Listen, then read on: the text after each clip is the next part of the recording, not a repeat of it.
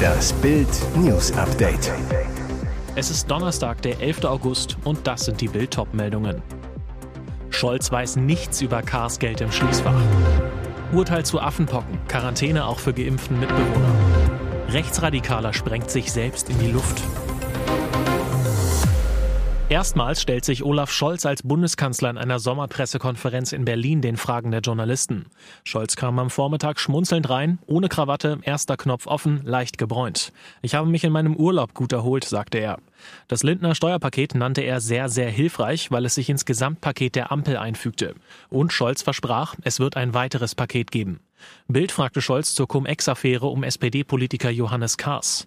Was wissen Sie über das Geld im Schließfach von Johannes Kahrs? Scholz sagte, nichts, er habe keine Ahnung, wo das Geld herkommt. Scholz später weiter, ich bin so neugierig wie Sie und wüsste natürlich auch gerne, wo es herkommt, aber er wird wahrscheinlich weder mir noch Ihnen eine Auskunft erteilen.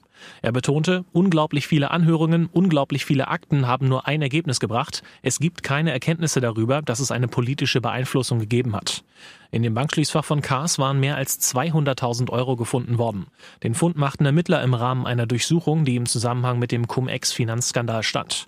Zu den Steuerbetrügereien habe er sehr umfangreich und viele Stunden lang Stellung genommen, sagte Scholz. Wer mit einem an Affenpocken erkrankten Menschen zusammenlebt, muss in Quarantäne.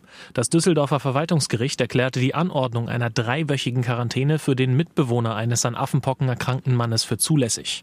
Das Gericht stellte sich damit hinter eine entsprechende Entscheidung des Düsseldorfer Gesundheitsamtes. Der Betroffene hatte einen Eilantrag gegen die Quarantäneanordnung gestellt. Seine Begründung, er habe sich zwischenzeitlich gegen Affenpocken impfen lassen. Das Gericht sieht das anders, denn der verwendete Impfstoff sei in der EU gegen Affenpocken noch gar nicht zugelassen. Es legen keine öffentlichen Daten seiner Wirksamkeit vor. Da der Antragsteller während der infektiösen Phase in der Wohnung mit dem Infizierten gelebt habe, sei er als Kontaktperson der Kategorie 3 mit einem hohen Infektionsrisiko einzustufen. Für diese empfehle das Robert Koch Institut eine häusliche Quarantäne von 21 Tagen. Das Gericht urteilte, das öffentliche Interesse am Schutz von Leben und Gesundheit der Bevölkerung überwiege die dreiwöchige Einschränkung der Bewegungsfreiheit. Gegen den Beschluss kann Beschwerde beim Oberverwaltungsgericht in Münster eingelegt werden. Explosion in einem Wald im Sauerland. Dort soll sich nach Bildinformationen am Vormittag ein Rechtsradikaler in die Luft gejagt haben. Der Mann war ein polizeibekannter Waffennah.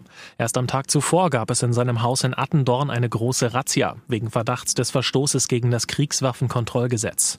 Was die Beamten entdeckten, überstieg fast noch das Maß der Befürchtungen. Oberstaatsanwalt Patrick Baron von Grottus, die Einsatzkräfte sind auf diverse Waffen, Waffenteile und Munition gestoßen, die der Verdächtige in großen Mengen hortete. Der Waffensammler wurde mit zur Vernehmung genommen, dann unter Auflagen wieder auf freien Fuß gesetzt. Offenbar hatte der Mann noch einen Sprengstoffbunker im Wald bei Attendorn, sprengte sich dort heute in die Luft. Anwohner hatten den Knall gehört und die Polizei alarmiert. Laut Bildinformationen waren auch Entschärfer im Wald, man befürchtet Sprengfallen. Unklar ist hingegen das Motiv des alten Mannes. Er hatte weder eine Waffenbesitzkarte noch einen Waffenschein, soll keine Straftaten oder Anschläge mit den Waffen geplant haben. Die Zahl der freien Stellen auf dem deutschen Arbeitsmarkt stieg im zweiten Quartal 2022 auf ein Rekordhoch. 1,93 Millionen offene Stellen ergab eine Erhebung des Instituts für Arbeitsmarkt und Berufsforschung in Nürnberg. Das sind 11 Prozent mehr als im ersten Quartal und sogar satte 66 Prozent mehr als im zweiten Quartal 2021. Höchster Wert seit Beginn der Erhebung für das gesamte Bundesgebiet 1992. IAB-Experte Alexander Kubis sagt, die Fach- und Arbeitskräfteengpässe äußern sich deutlich in den Angaben der Betriebe und führten im ersten Halbjahr zu einem steigenden Personalbedarf in fast allen Branchen. Die weitere Entwicklung ungewiss. Kubis sagt, der Arbeitsmarkt signalisiert eine hohe Arbeitsnachfrage, dennoch bestehen für die nahe Zukunft gravierende Risiken, zum Beispiel im Hinblick auf einen möglichen Stopp der Gaslieferungen aus Russland. Deutschland leidet derzeit vor allem unter einem Fachkräftemangel, sei es am Flughafen, im Handwerk oder in der Pflege. Laut Arbeitgeberpräsident Rainer Dulger werden allein in Deutschland mindestens 500.000 neue Arbeitskräfte benötigt. Der Fachkräftemangel ist so bedrohlich, dass wir wahrscheinlich in den nächsten zehn Jahren einen Wohlstandsverlust hinnehmen müssen, sagte er. Zeitgleich werden in Restaurants, Geschäften und vor allem im Netz händeringend Quereinsteiger für die verschiedensten Berufe gesucht. Also Mitarbeiter, die für die betreffende Stelle eigentlich keine Berufsausbildung haben. Die Tage, in denen ein Flugticket bei Ryanair weniger als eine üppig belegte Pizza gekostet hat, scheinen gezählt. Der Chef der irischen Billig-Airline Michael O'Leary sagte heute in der BBC, unsere wirklich günstigen Tarife, die 1-Euro-Tarife, die 99-Cent-Tarife oder sogar die 9,99-Euro-Tarife, ich glaube, die werden Sie in den kommenden Jahren nicht sehen. Grund für das Ticketbeben die seit des russischen Angriffskrieges gegen die Ukraine nochmals gestiegenen Ölpreise. O'Leary rechnet damit, dass die durchschnittlichen Ticketpreise in den nächsten fünf Jahren von derzeit 40 Euro auf rund 50 Euro ansteigen könnten. Als weiteren Preistreiber neben den hohen Energiepreisen nennt der Manager die generelle Inflation, welche zu Arbeitskämpfen und hohen Lohnforderungen führten. Ebenfalls ein Faktor Fachkräftemangel. O'Leary machte im Interview mit der BBC auch den Brexit dafür verantwortlich. Dieser sei ein Desaster für die Arbeitnehmerfreizügigkeit gewesen. Trotz prognostizierter Preiserhöhung glaubt der 61-Jährige aber nicht, dass die Menschen zukünftig weniger fliegen werden. Und jetzt weitere wichtige Meldungen des Tages vom Bild Newsdesk. Weil der TÜV grünes Licht für Atomkraftverlängerung gibt, sehen die Grünen rot. Michael Kellner, Staatssekretär im Wirtschaftsministerium von Robert Habeck, erhebt schwere Vorwürfe gegen den TÜV.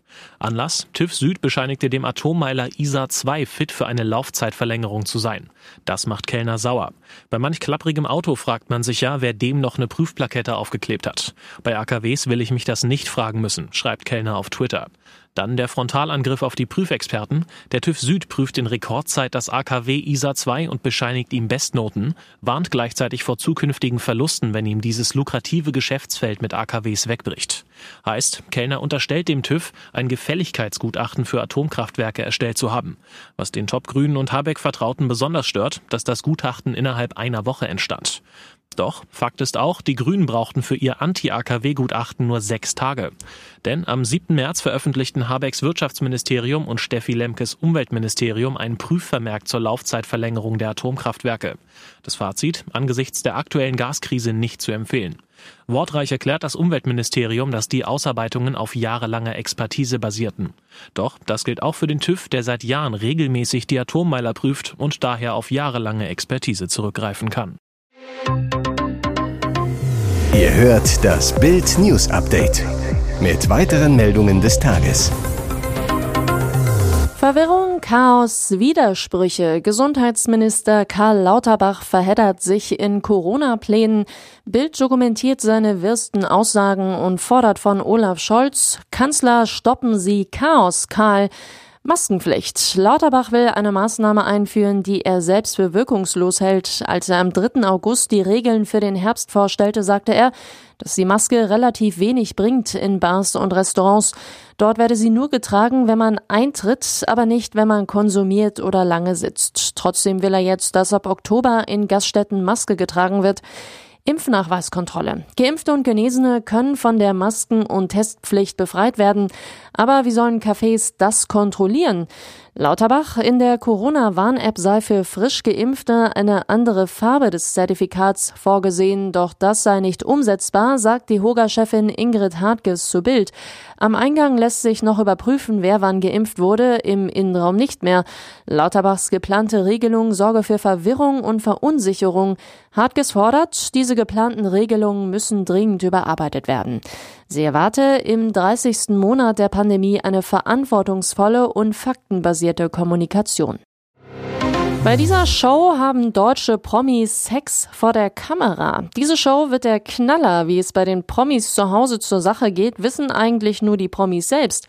Bald können das aber auch die Zuschauer des neuen Formats Sextape VIP erfahren, läuft auf dem Streaming-Sender Discovery Plus. Dabei lassen sich deutsche Stars beim Sex filmen. Kein Scherz. Ab dem 25. August starten zwölf Promi-Paare, darunter Ernesto Monte, Julia Jasmin Rühle, Julian FM Stöckel und Katen Merlan mit jeweiligen Partnern in die neue Show. Moderiert wird das Ganze von Natascha Ochsenknecht. Die ließ schon in einem Pressestatement verkünden, Bald geht's los. Ich freue mich drauf und auf eure Kommentare dazu auch. Und es wird anders, als ihr denkt. Sie werden ihre Komfortzone verlassen, in der Hoffnung, neue Impulse für ihre Beziehung zu bekommen.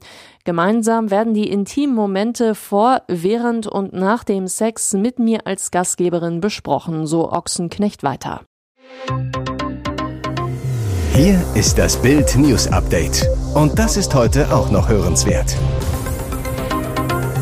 Die Trauer und der Schmerz brauchen Zeit. Es sind die schmerzhaften Worte einer Frau, die ihre Liebe verloren hat. Die Freundin des verstorbenen Tobias, der im Alter von 25 Jahren starb, wandte sich am Mittwoch mit einer emotionalen Botschaft auf Instagram an die Öffentlichkeit. Sie schreibt, in tiefer Trauer und mit großem Schmerz müssen wir euch mitteilen, dass Tobias viel zu früh von uns gegangen ist. Wir sind alle tief erschüttert und können es immer noch nicht fassen. Kurz zuvor hatte die Polizei bekannt gegeben, dass Tobias zweifelsfrei identifiziert wurde und keinem Verbrechen zum Opfer fiel. Ihren Post schließt Anna mit den Worten Die Trauer und der Schmerz brauchen Zeit, die wir uns gerne nehmen würden. Danke für euer Verständnis. Deine Anna, Mama, Papa, dein Bruder Jonas im Namen aller Angehörigen und Freunde. Weitere spannende Nachrichten, Interviews, Live-Schalten und Hintergründe hört ihr mit Bild TV Audio. Unser Fernsehsignal gibt es als Stream zum Hören über TuneIn und die TuneIn-App auf mehr als 200 Plattformen, Smart Speakern und vernetzten Geräten.